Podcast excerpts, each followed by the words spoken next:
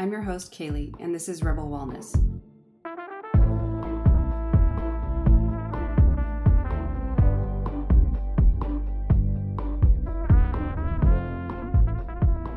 I'm your host, Kaileigh, also known as Coach Kailes, and I'm a longtime multi certified nutritionist and fitness professional here on the West Coast. I'm bringing to you my wealth of knowledge and experience thus far in the wellness industry, as it's my passion to empower women by bringing practical, well rounded perspectives to your health journey. My hope is that you can make better, more informed choices for yourself and maybe your family. In this first episode, I'd like to get into setting viable New Year's resolutions. How do we best set these goals? How do we adhere to them? What kind of goals should we even be setting? It can all be overwhelming and alternatively, maybe too simplistic for something that is actually more complex and deserves good thought, especially if we truly desire lasting change, which is what I'm all about. Don't freak out, I'm here to help. I'm also going to share something unexpected and honestly painfully obvious that I've learned over the years, and it can make or break your ability for success. So keep listening to find out here on this first episode of Rebel Wellness.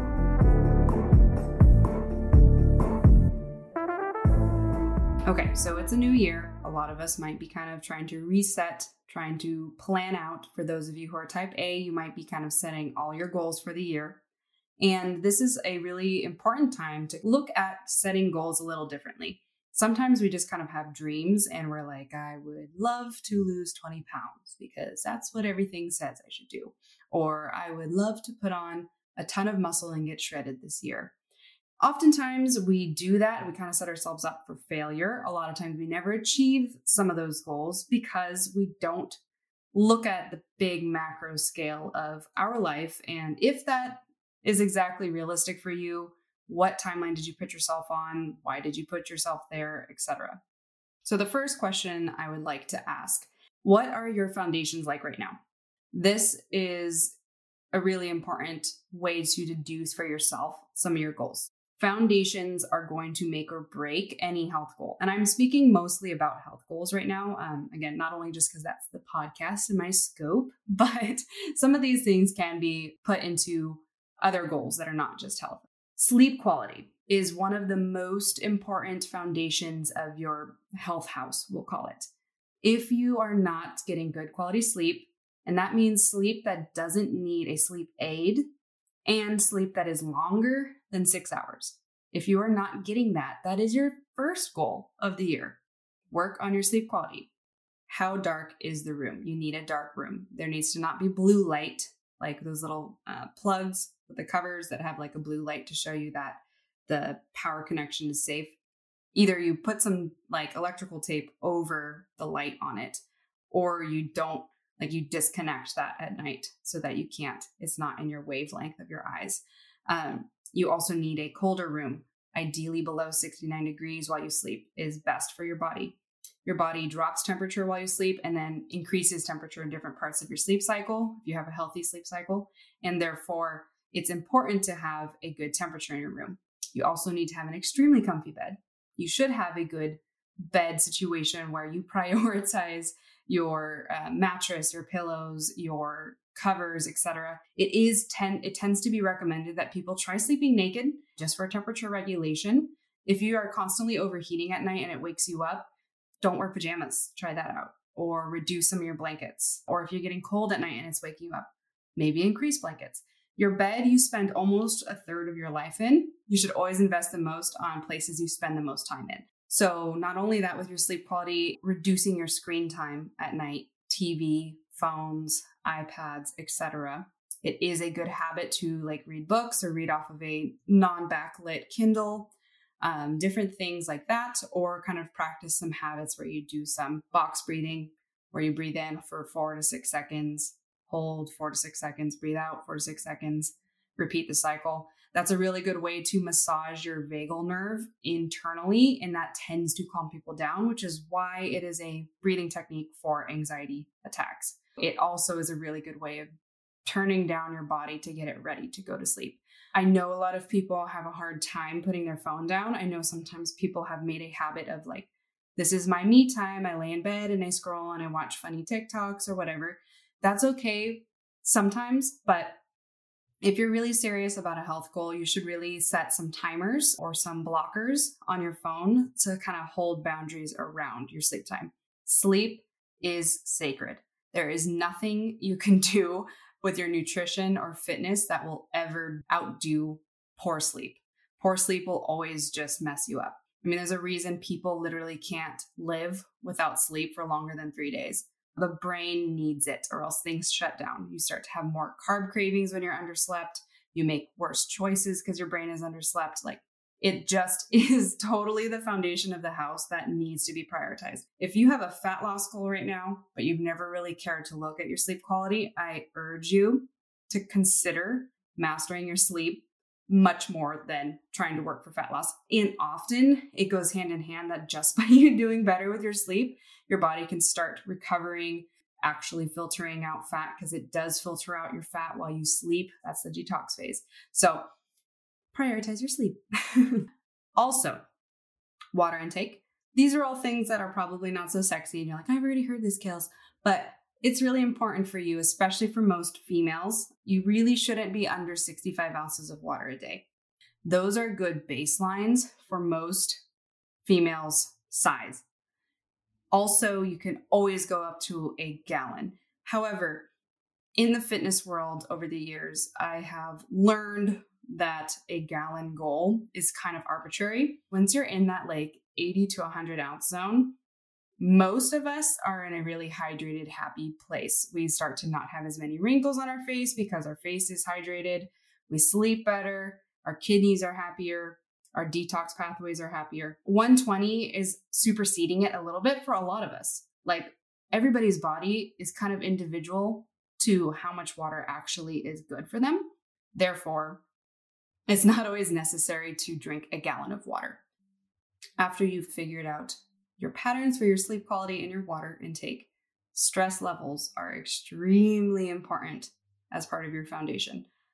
If you are chronically stressed, if stress is kind of your state or your identity, I will really encourage you and invite you to consider working on de stressing your lifestyle. I've seen time and time again people work themselves to death because they are just like, this is what I'm supposed to do.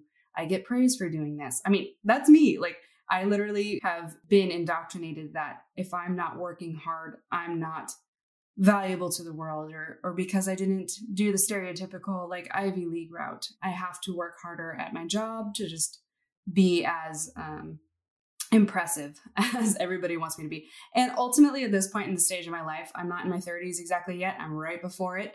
And I am, can confidently say that I don't care about that anymore because I realize how much my health was suffering by chasing this kind of stupid thing that doesn't matter in the end. So, your stress levels are really important. It'll be extremely important for you to assess uh, for yourself where your stress is at. Because if you are overly stressed and then you try to head knee deep into a deficit or a crazy workout routine, that's more stress and it's going to be counterproductive for your body. For an example, this is kind of like people who um, run a lot and then they have really stubborn belly fat and they can't figure out why it's not going away. So they try to run harder, eat less, it never goes away. That's an example of a female body that is not responding well to too much stimulus.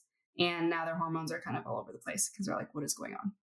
And the final foundation area to look at is to think about your health conditions. If you are not sure you have any health conditions at this stage, if you haven't had a physical, haven't gotten your blood run for a full metabolic panel, if you are open to seeing more of a functional medicine doctor or a naturopathic doctor, they can run even more in depth testing that like um, insurance doesn't really cover by the standard conventional medical system. Therefore, there's a lot of things that tend to go undiagnosed or anything in that zone because they don't test as in depth and they don't interpret the levels the same. So it's important to first off go get that tested, especially if you're going to work on your health.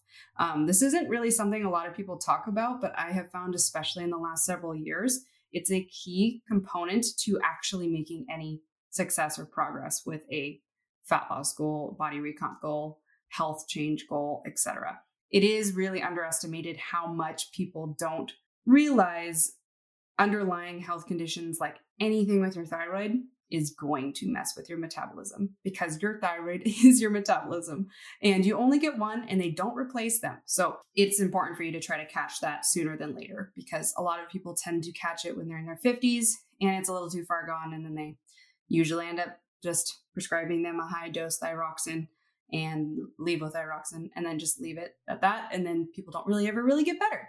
And so again, that's another soapbox for another time. However, it's important for you to figure that out before you start trying to stress your body more by setting a body recomposition goal. Because asking your body to lose fat is extremely stressful and it's not something that is just like I ate in a deficit for a few days. Why am I not losing fat?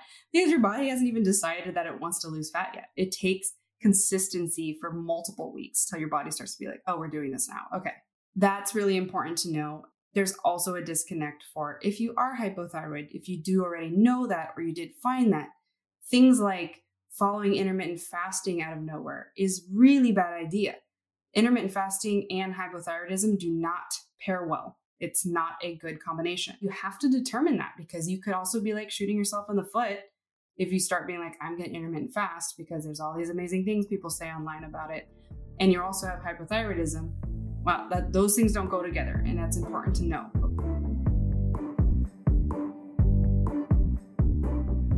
All right, sliding into the second part of this. What is your why?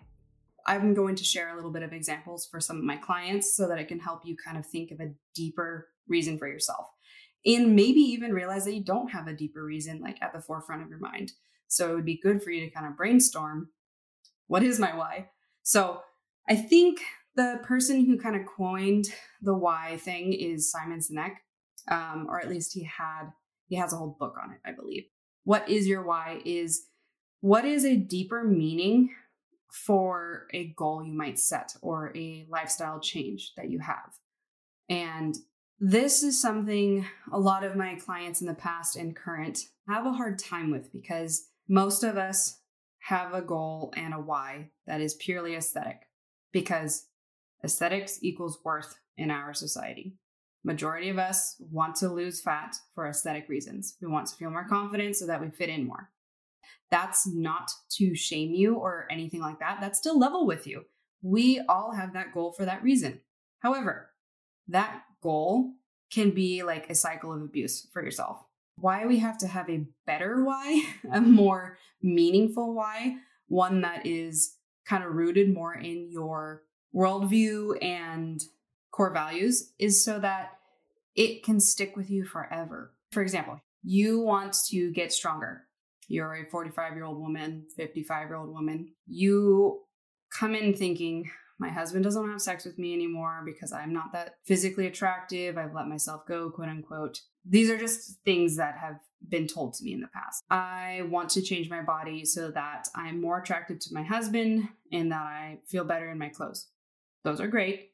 Those are totally things that are important for sure. However, once that client and I dug deeper and learned that she really wanted to just be able to keep up with her grandchildren, that stuck longer. The fact that she wanted to go to Italy and walk on the cobblestone steps without any problems with her knees, that stuck longer. Those things are whys. Those are the whys that actually like will matter. because the other ones matter, but they don't stick as long and they're kind of motivation based that are externally motivated. And external motivation almost never sticks. I don't think I've ever seen any client stick with their progress who had purely external motivating reasons. There's another story of a why. Another woman wanted to make sure that she was no longer eating as poorly as she thought she was because it wasn't making her body a body fat composition that she enjoyed. She felt like she was constantly hiding behind her clothes and she wanted to lose 50 pounds because her doctor said you need to lose 50 pounds, just an arbitrary number. And losing pounds can be weight, and weight could be losing muscle and water and bone mass. Like when people set weight loss goals, it doesn't put into account a true picture of health. Body fat composition, in my experience, is the best way to improve your health and see where your health is at. And that is knowing what your body fat percentage is in comparison to your lean muscle mass as well as your bones, water, etc. Because that's all part of you. You're not just blubber walking around. So, setting the goal of losing 50 pounds was her main focus. Later, we ebbed and flowed through motivation problems, only to have a deeper conversation where she finally felt more comfortable with sharing her past and her true kind of worry that got her into the gym was not actually those aesthetic things. And I'm not quite sure if maybe she just felt like that's what she should say. And maybe those were still part of her whys. But her true why was actually the fact that she was worried she was going to get breast cancer like her mom. She was worried she was going to get diabetes like her dad. This was way more of an important factor for focusing on her health changes than aesthetics. Because aesthetics they can always fluctuate with motivation. Discipline can come from i'm not going to be like my dad and end up with diabetes. And so once we determined that that became our focus. And her butt was in the gym consistently more than i'd ever seen her before. She was making the food choices that supported her blood sugar and her fat loss goal passively much more once we finally just determined like let's focus on this is what we're going to aim for. So that is a little bit around you need to find out what your why is and it has to be deeper and something that you can kind of if you put a sticky note up on your mirror every day you could look at it and be like yep i still care about that. Whereas if you put something up and you're just pissed at your husband and you're like i don't care if he doesn't think like my body looks good today. Like you know that's where your your motivation's going to waver. Okay third part. Do you have a support system? If you don't have a supportive partner or friend group or family around you for your health goals this is going to be a million times harder for you to achieve your health goals you need to assess that and have those hard, uncomfortable conversations with them because it's extremely important that at least one person is lifting you up on those days where things feel hard, you're to give up. You will not succeed if you have a partner that's like, it's all right, let's go get some cocktails. It's all right, let's go get burgers. Or they're the ones being like, you know, I'm just to order pizza for tonight. And you go, well, I'm really working on my health. And you'd be like, well, then make your own food. I'm to order pizza. And then the pizza comes, it smells amazing. And of course, you're going to have some, right? If you don't have a partner or friend group that don't mirror the habits that you're going to need to implement into your life to make these long-standing health changes an actual thing, you will not be successful. And I wish I could sugarcoat it for you, but all my clients that do well, they do even better when their partners join in. I have pretty consistently trained husbands and then their wives also or wives and then their husbands also or wives and then their wives also or you know friends and then their other friends. And i absolutely love doing that because we end up with this little community that all starts to care a little bit more about their health and they all are kind of following the same mantras and lessons. And that's something that is really really important because if you don't have a support system that is on the same page with you and you can continue to clearly communicate your needs and your boundaries with, you're probably not going to have lasting changes to your health. Okay, and final part to this episode setting a realistic goal and a realistic timeline. The why is more of kind of a in depth of your soul reason for making a change for yourself. Now you put the little habits and goals into place to achieve that why in setting something realistic and on a timeline that's realistic. So raise your hand in your head if you've been that person that's like, I'm going to give myself a month to lose 20 pounds, or I'm going to give myself until the summer to lose 30 pounds, something like that. Or I'm going to follow keto because I've seen everybody loses weight on keto. Going back to your foundations, if you don't have any of those in place, following some fad diet like Whole 30, keto, any of these different diets that are out there, Jenny Craig, you probably won't succeed, not just because the diet might be a little too aggressive out of nowhere, but because you don't have any of the foundations in place that are what is supportive of your body responding to a diet or lifestyle change. You have like acute progress and then you burn out or you get injured or, you know, all these different things. I've seen it time and time again. And oftentimes I don't try to talk people out of it. I'm like, you do you, but let's see if it sticks. And most often than not, it doesn't stick.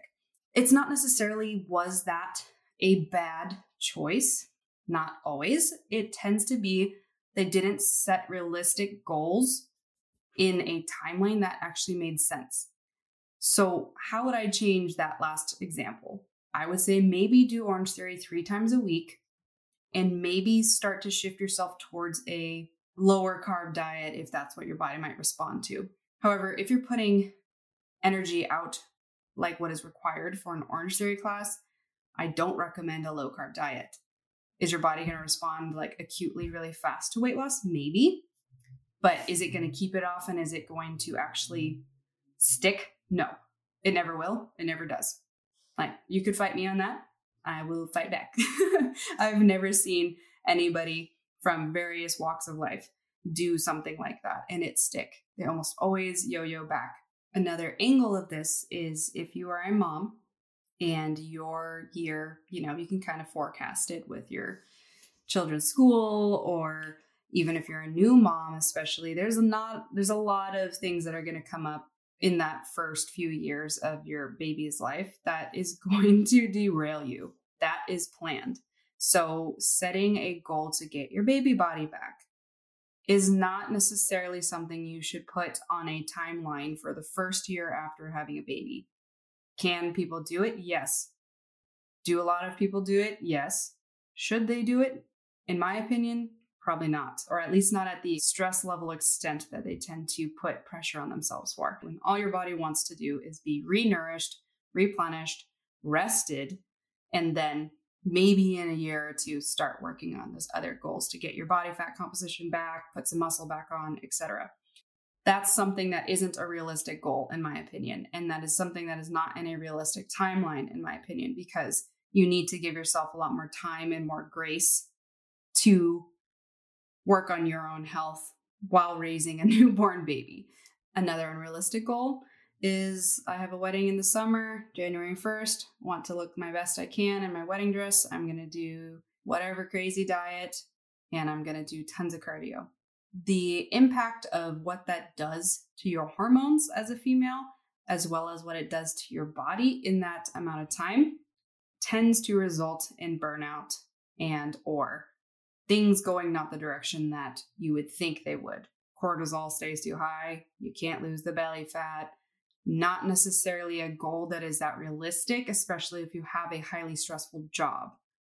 So, what I would say is more realistic is set some strength training goals so you can set some muscle building goals so you can set a percentage fat loss potential goal as well as realigning your nutrition to fit that and then set your foundations, make sure they're in place, and you can show up at your wedding in your best self without looking like you just starved yourself for six months. And I will guarantee you, what matters is the magic of that evening a lot more than just how you look. Showing up to your wedding to your partner, your partner most likely could care less about you looking like as skinny as possible. A lot of people are like, well, it's how I want to look in my photos. I would encourage you to ask yourself why you feel like a smaller version of yourself is more worthy in wedding photos.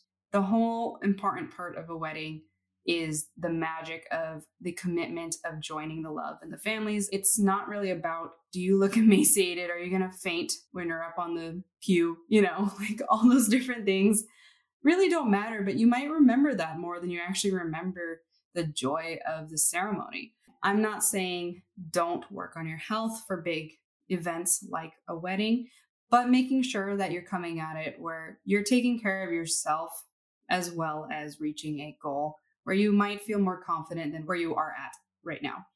Setting a goal to lose weight two months before a wedding, horrible plan. Horrible, horrible, horrible. The only thing you could ever really do in that amount of time is drop water weight, really, maybe a pound or two But anything most people do a few months before a wedding is typically starvation, and that's going to have a huge effect on your health thereafter, as well as you're going to look gaunt and bags under your eyes and just things where your adrenals are going to be like, yo, what are you doing? Like, all for a photo where you feel like you just, they can touch up your photos perfectly right now, you know? And I'm not definitely not making an excuse for you not to work on your health, but I just don't like seeing a bunch of us females starving themselves to death just so that they can look a certain way that now is pretty easy to touch up because everybody touches up their photos on Instagram and there's a lot of solutions. So don't worry about your weight like by starving yourself. That's the end of the last part there and that's kind of the end of this chat. But I hope that all four of those parts what are your foundations like right now? What is your why? Do you have a support system? And setting a realistic timeline and a realistic goal is what is going to be the baseline of success for a health goal in the coming year. I hope some of that resonated with you. Take with you what helped you, leave what didn't help you. But I definitely hope that you guys can kind of head into 2023 feeling confident, feeling really radically responsible for yourself, and kind of come into this year with a little bit more understanding that let's not make it like the previous years. Let's challenge some of those old belief systems. Let's change our thoughts around these things and let's get a little more healthy internally and externally by doing so.